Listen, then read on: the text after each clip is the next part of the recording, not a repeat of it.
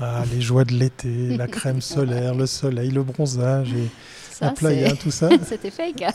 tout ça, c'est du domaine du surréaliste, puisqu'effectivement, où on se retrouve pour ce live, eh bien, il pleut euh, en une seule fois, comme on dit ici. Bonjour Victoria. Salut Thierry.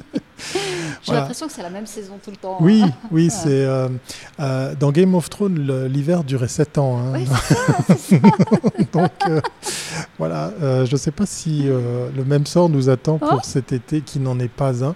Quoi qu'il en soit, on continue les in Mag Live de 12h30 à 13h. Et puis comme on est aujourd'hui, puis c'est la dernière semaine, effectivement, on va vous le répéter tous les jours puisqu'après on fait la pause estivale. Quand je dis estival. On fait une pause. On fait une pause, voilà. Euh, et du coup, eh bien, aujourd'hui mardi, c'est Comin Mag Live Traveling. Traveling, on, a un traveling. On va faire connaissance avec une agence. Allez, c'est parti.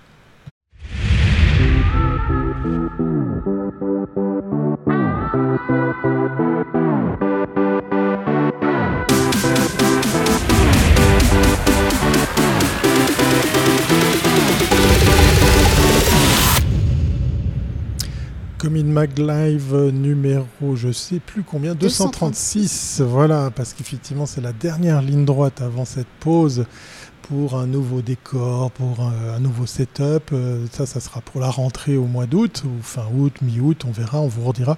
On vous tient au courant sur les, les réseaux sociaux. De toute façon, comme vous ne serez pas au soleil, eh bien, ça sera encore plus facile pour nous retrouver. Et puis, et puis ben, pendant cette pause, vous avez le droit de partager, de liker. Aujourd'hui, on est en live, donc vous pouvez aussi interagir. N'hésitez pas à le faire. Nous, ça nous ferait plaisir. Alors, avec qui va-t-on passer ce, cet agréable moment euh, très, très humide, Victoria? Alors, nous poursuivons nos pitch elevators des nouvelles agences Traveling Commune Mag. Aujourd'hui, nous recevons Pascal Salama, directeur de création de l'agence Rosa Film. Bonjour Pascal. Bienvenue à bord. Bonjour, comment ça va chez vous bah nous, ça va. On n'a pas encore reçu la grêle, donc ça va, on a encore envie. Voilà, le, on sent de la grêle, on est bien secoué, mais c'est très, très plaisir de vous voir. Le, bah, point météo va bientôt faire partie des communes Mag Oui, ça va être vraiment le. Bah, écoute, on pourra dans, dans, des siècles quand on écoutera. Hein, oui, voilà. On dira voilà. Alors, je te propose qu'on passe à la première capsule. Un premier jingle pour faire connaissance avec notre invité, Victoria. Bah oui, alors Pascal, raconte-nous tout. Tu t'es brièvement résumé comme un hyperactif. Alors, explique-nous tout ce que tu fais. alors c'est, je ne sais pas si je suis hyperactif. En tout cas, j'ai jamais été diagnostiqué. Par contre, je suis extrêmement curieux et je crois que c'est ce qui euh, sous-tend tout mon, tout mon parcours. Euh, donc effectivement, j'ai commencé par, euh, par faire des études de lettres, euh, j'ai fait des études d'art dramatique aussi, le cinéma m'a toujours passionné. Et puis dans les années 80, je suis parti en Angleterre où j'ai fait une école de cinéma. Donc il n'y avait pas d'école en Suisse à l'époque, c'était juste pas possible, il fallait s'exiler. Moi, je voulais rompre avec la langue française, rompre avec la culture française que j'adore, la culture francophone que j'adore et euh, apprendre d'une autre manière. Donc je suis parti en Angleterre où j'ai passé euh, 5-6 euh, ans euh, dans les années 80 euh, et puis début des années 90. Et puis ensuite, là j'ai acquis d'abord une, formation de réalisateur. C'est le métier que j'ai acquis. J'ai fait ce qui maintenant s'appelle un, Master in Filmmaking. So, donc c'est vraiment pour produire, pour produire des films. Et puis, euh, à l'époque, j'hésitais à revenir en Suisse, pas revenir en Suisse. Les premières propositions de travail que j'ai eues euh, sont venues de Suisse. En Angleterre, j'ai fait de l'assistanat, des choses de ce style, mais il a quand je suis revenu en Suisse, on me proposait plus. Euh, il n'y avait pas beaucoup de travail en Suisse romande, donc je suis parti à Zurich. et là, il a fallu me mettre à l'allemand. Ça, c'est un détail amusant, puisque mes deux pires langues en, mes deux pires branches à l'école, c'était l'allemand et l'anglais. Finalement, je suis allé étudier en anglais.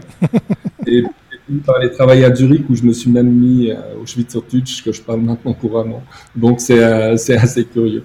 Et donc là, j'ai travaillé comme euh, superviseur de post-production euh, dans le plus gros studio de Suisse à l'époque, où j'ai fait plusieurs années. Donc, le superviseur de post-production, il va coordonner toutes les pubs.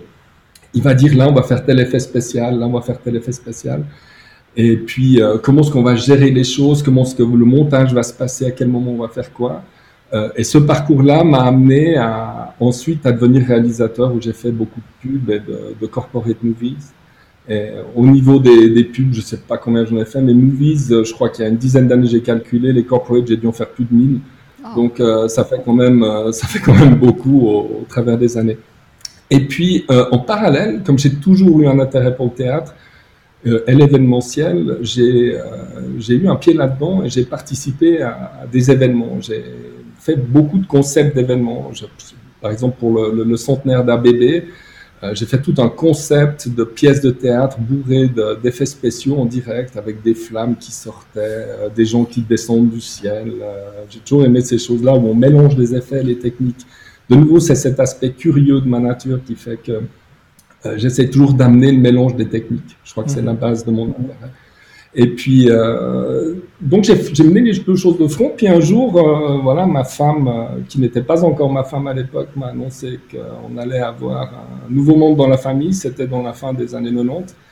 Et là, il se trouve que l'enfant est né en Suisse romande et que ben, je suis resté en Suisse romande. Alors que je travaillais plutôt sur Munich et sur Zurich pour faire des, des tatortes et ce genre de choses-là.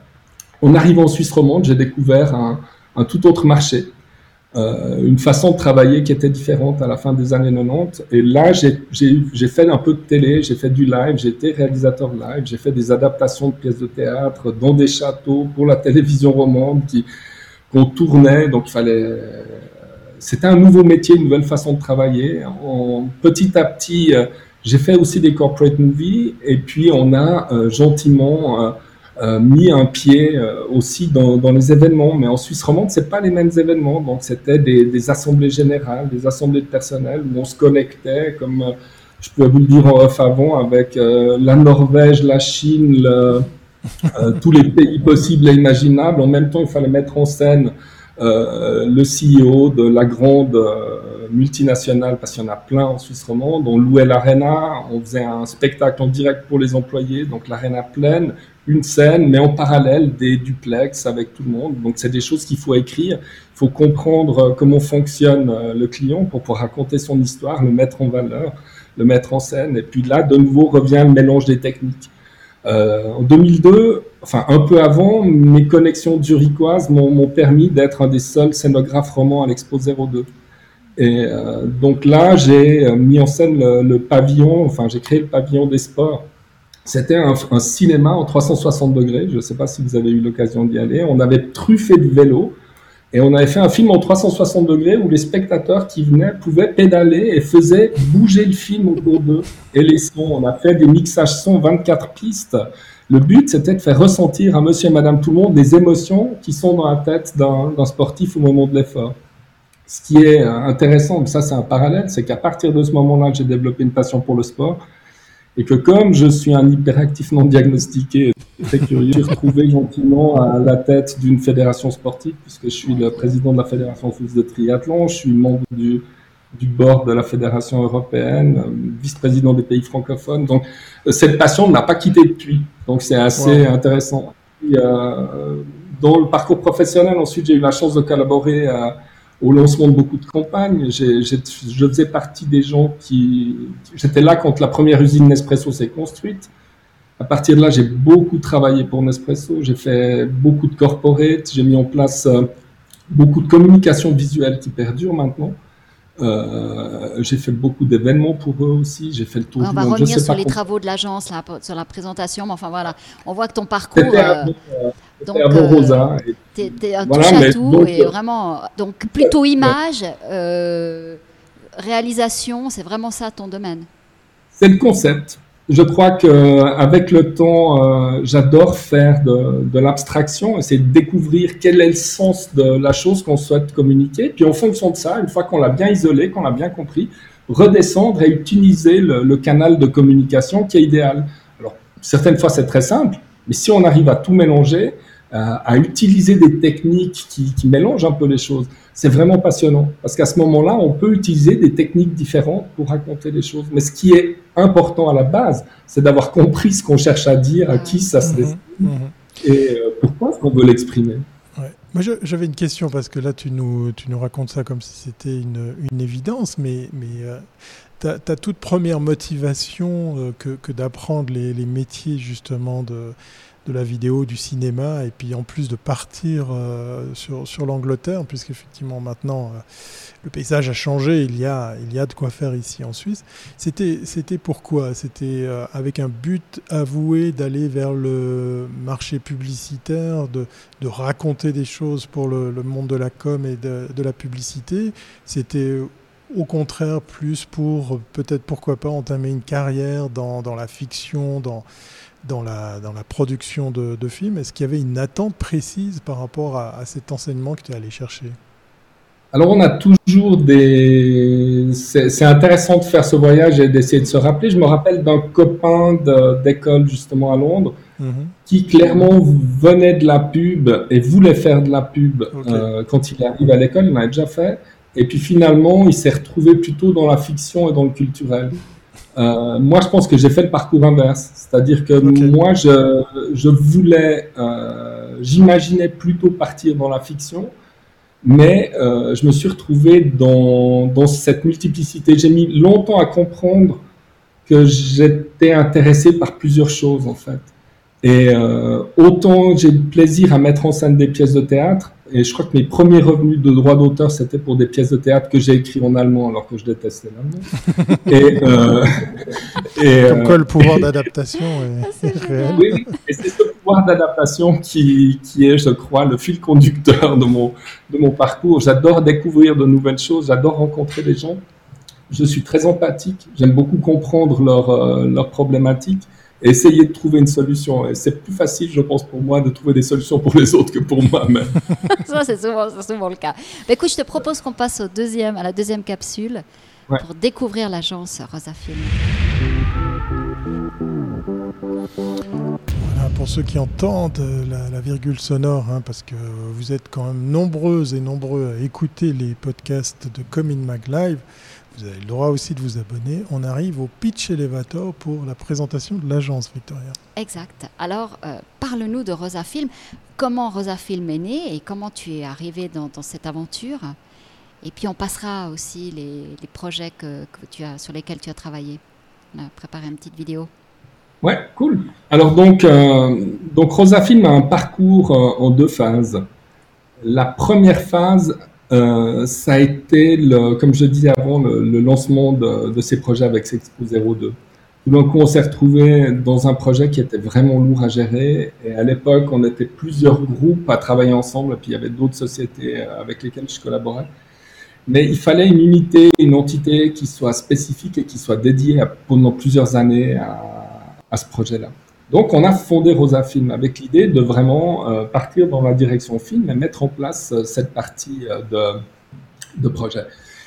Et en parallèle, on a continué à collaborer sur tout ce qui était corporate et ce genre de choses. Et on s'est retrouvé à l'époque avec une vraiment, je sais pas, on est monté jusqu'à 35, 40 collaborateurs, énormément de projets en parallèle. Et moi, je me retrouvais à, systématiquement faire le pompier sur tous les projets. Quand on à la tête d'une agence qui a beaucoup de projets en route, quand il y a, a, a beaucoup de collaborateurs, ça fait un gros chiffre d'affaires. Quand il y a plusieurs euh, projets en parallèle qui peuvent être assez, euh, assez chers, on a la responsabilité de s'assurer que le client finalement est satisfait. Donc, euh, je donne toujours cet exemple, un, des, pires que j'ai vécu. J'arrive au Mexique pour faire un film pour le, euh, le, commerce international, l'acronyme m'échappe en ce moment.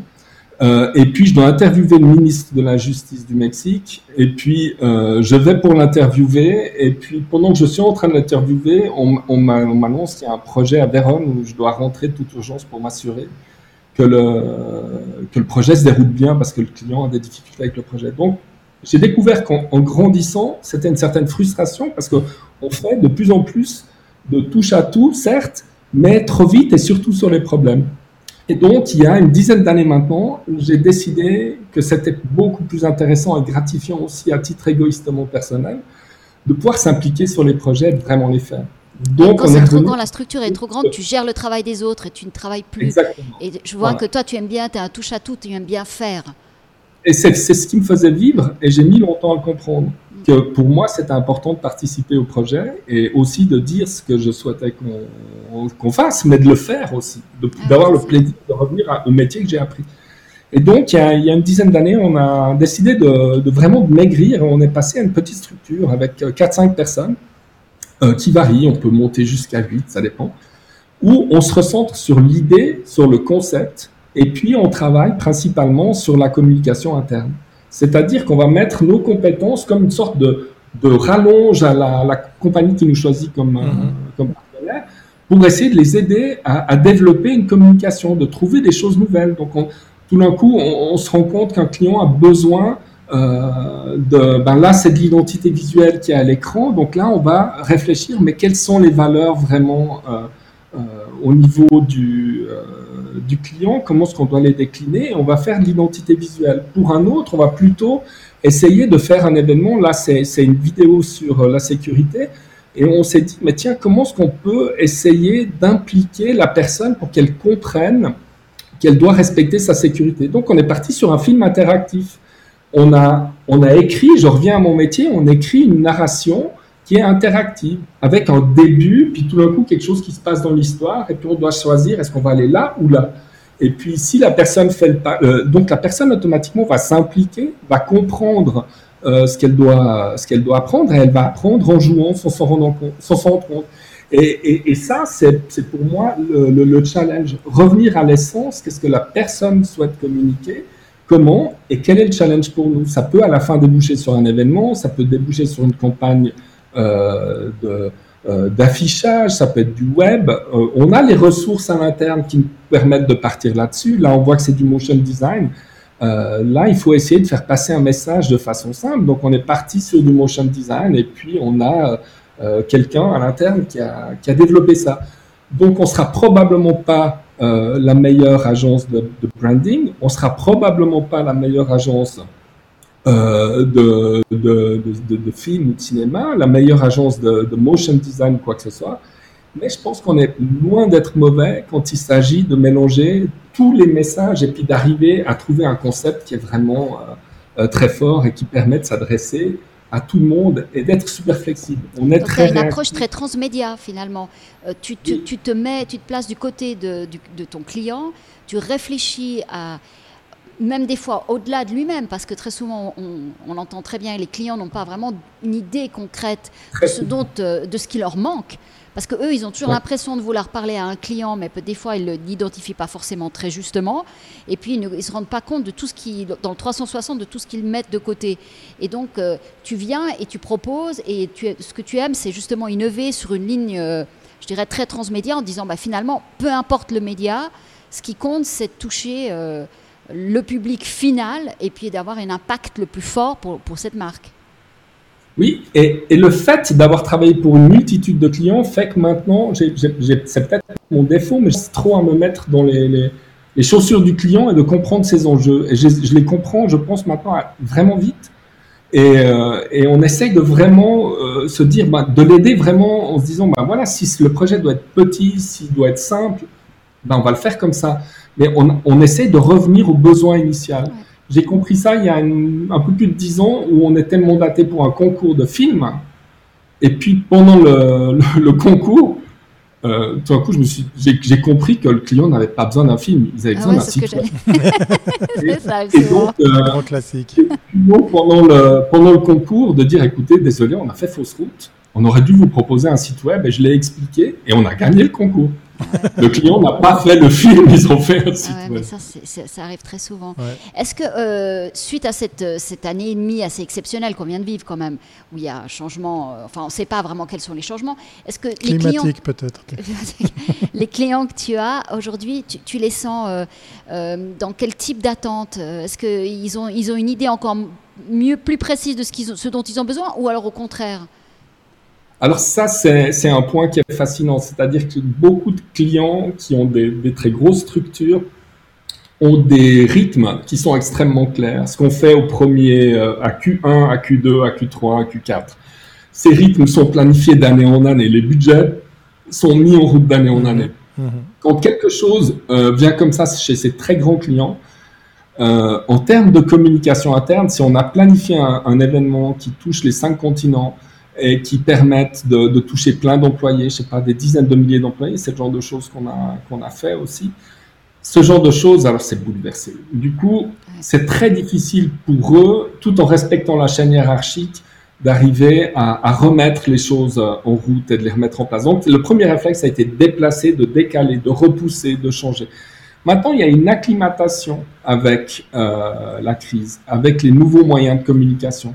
Donc, on se retrouve tout d'un coup euh, sur des projets où plusieurs, on va travailler avec le Portugal et l'Italie en même temps parce que tout d'un coup, d'autres personnes sur d'autres endroits sont en relation et on développe sur un réseau qui est plus large. C'est moins un petit groupe central, les réseaux s'étendent, la façon de travailler est, différente et on sent qu'il y a une volonté d'adaptation. Et maintenant, il faut que, que toute la chaîne s'adapte. Donc clairement, ça va être différent après, ça c'est évident. C'est en train de changer, on est en train de faire des projets qui sont qui sont différents aussi. On travaille de façon différente. Il y a moins de, il y a plus de séances euh, où on est une multitude. Et ça, ça fonctionne. Ça fonctionne aussi dans les grands groupes, dans les, les gros comptes. Oui, ça, ça, fonctionne, mais ça n'a pas fonctionné tout de suite. Le premier réflexe, je dit, ça a été on annule ou on repousse. Ouais, ça. Ou on fait. Et, euh, et, là, pour nous, ça a été difficile parce que tout d'un coup, on s'est rendu compte que le client était désarçonné et puis qu'il fallait se repositionner. Donc, on a, on a eu la chance, on a pu faire d'autres choses mmh. chez certains, chez uns, chez autres. Il y a eu des opportunités. Maintenant, ça reprend, mais ça reprend différemment. Donc, typiquement, si je dois impliquer les gens, ça, ça nous arrivait de faire des modules où on, a créé des, des, jeux pour, pour impliquer les gens. J'adore ça. Euh, on, fait une formation, il faut motiver les gens, donc on va, on va créer des jeux de cartes. Euh, on, va essayer de désarçonner les gens en, leur faisant faire des choses inhabituelles. Ce qu'on faisait en physique, maintenant, ben, on doit l'inventer en virtuel. Donc, on va faire des, quêtes, euh, des parcours dans ce type de formation où les gens vont passer les étapes les unes après les autres de manière un peu interactive comme ça, qui va plus s'approcher du, jeu vidéo, du parcours vidéo, tout en n'y étant pas, parce qu'on ne peut pas aller jusque-là non plus tout le temps. Et donc, clairement, nous, on doit amener des solutions nouvelles la problématique reste la même et le client doit gérer une, logistique qui a complètement changé. D'accord. Donc, pour résumer, pour revenir à ton agence, euh, tu peux, euh, vous êtes opérationnel sur tout type de support, que ce soit digital, ah. web, euh, médias classiques. Vraiment, vous faites de tout. Alors, on n'est pas, on, va pas faire la, la, c'est pas notre spécialité du tout. On, a fait des, par exemple, si on fait des pubs, les capsules de pub pour, la télévision, donc on a eu un projet pour euh, l'anniversaire d'un grand groupe où on a dû faire toutes les capsules, les signatures des publicités. Donc, vous voyez, une publicité, à la fin, il y a une petite signature, donc on va le faire. Là, on va le décliner avec euh, tous les médias, TF1, ces machins-là, mettre sur les plateformes, distribuer en Europe, tout ça, on va le faire. Par contre, si on nous demande de, gérer une campagne d'affichage, de, on ne sera pas les meilleurs et on n'a pas ces ressources à l'interne. Par contre, si on nous demande de gérer le concept de la communication pour que vraiment on arrive à décliner qu'est-ce qu'il faut mettre en affiche, qu'est-ce qu'il faut mettre là et faire ce design, alors là, oui, ça va marcher. Euh, donc, de nouveau, je pense que si, euh, si l'idée est importante et que vraiment il faut un concept qui soit solide, et que le, groupe en question n'a pas obligatoirement ses ressources. Il trouve avec nous vraiment euh, des gens qui sont... On a des gens qui sont plutôt dans l'événement, on en a qui sont plutôt dans la logistique, l'organisation de, films, de tournage. On a des, des, graphistes qui sont vraiment graphistes, d'autres qui sont polyvalents, qui sont capables de faire du montage et ces choses-là. Et puis si c'est un gros tournage, quand on fait un gros tournage où il y a besoin de 30 personnes, de toute façon c'est toujours des freelance. Donc nous, on va amener le noyau, euh, le noyau central et puis après, on va s'appuyer sur le réseau de, freelance qu'on a. D'accord, bah écoute, euh, c'est parfait, on a bien compris comment fonctionne ton agence. On va passer à la troisième capsule, euh, la boîte les boîtes à questions, comme ça, c'est aussi une manière très intéressante de, bah, un peu comme tes jeux de cartes là, de sortir du, de la ligne. Sortir du cadre, allez c'est parti.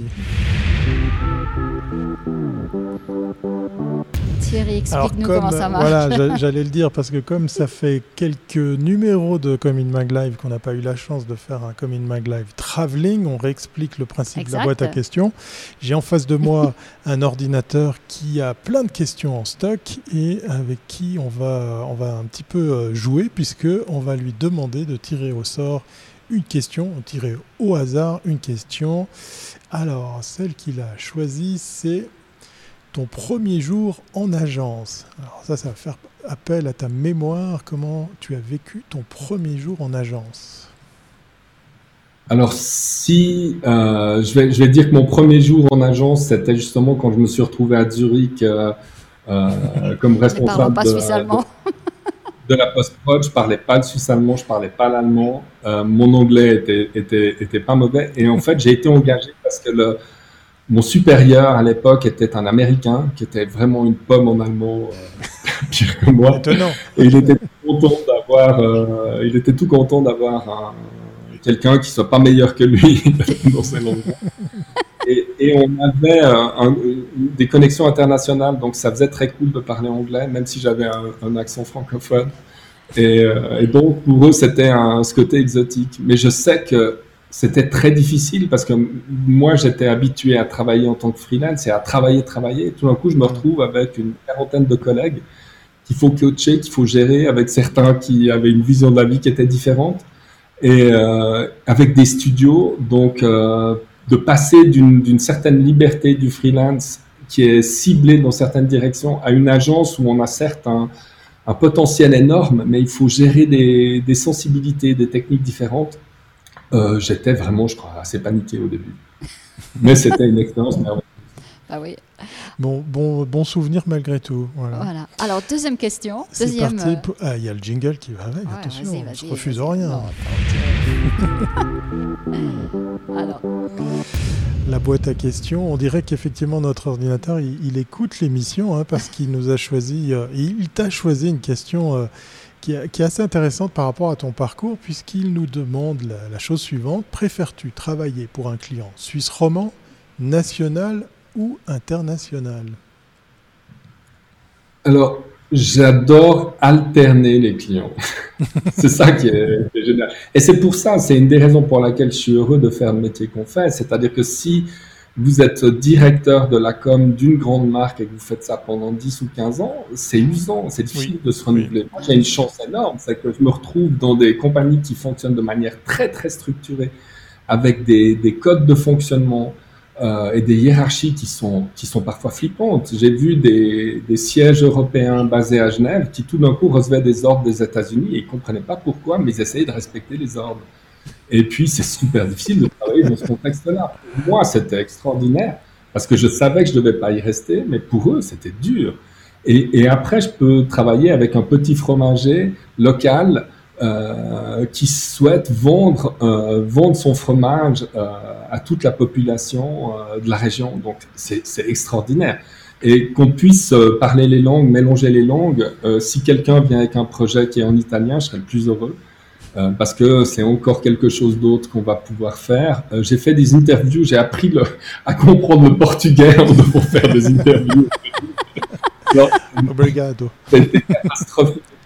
J'ai fait des interviews en chinois avec une interprète qui m'avait mis une oreillette qui me traduisait. Et quand j'ai repris les bandes après coup, j'ai réalisé que tout ce qu'elle m'avait traduit, selon le deuxième interprète, c'était absolument pas juste.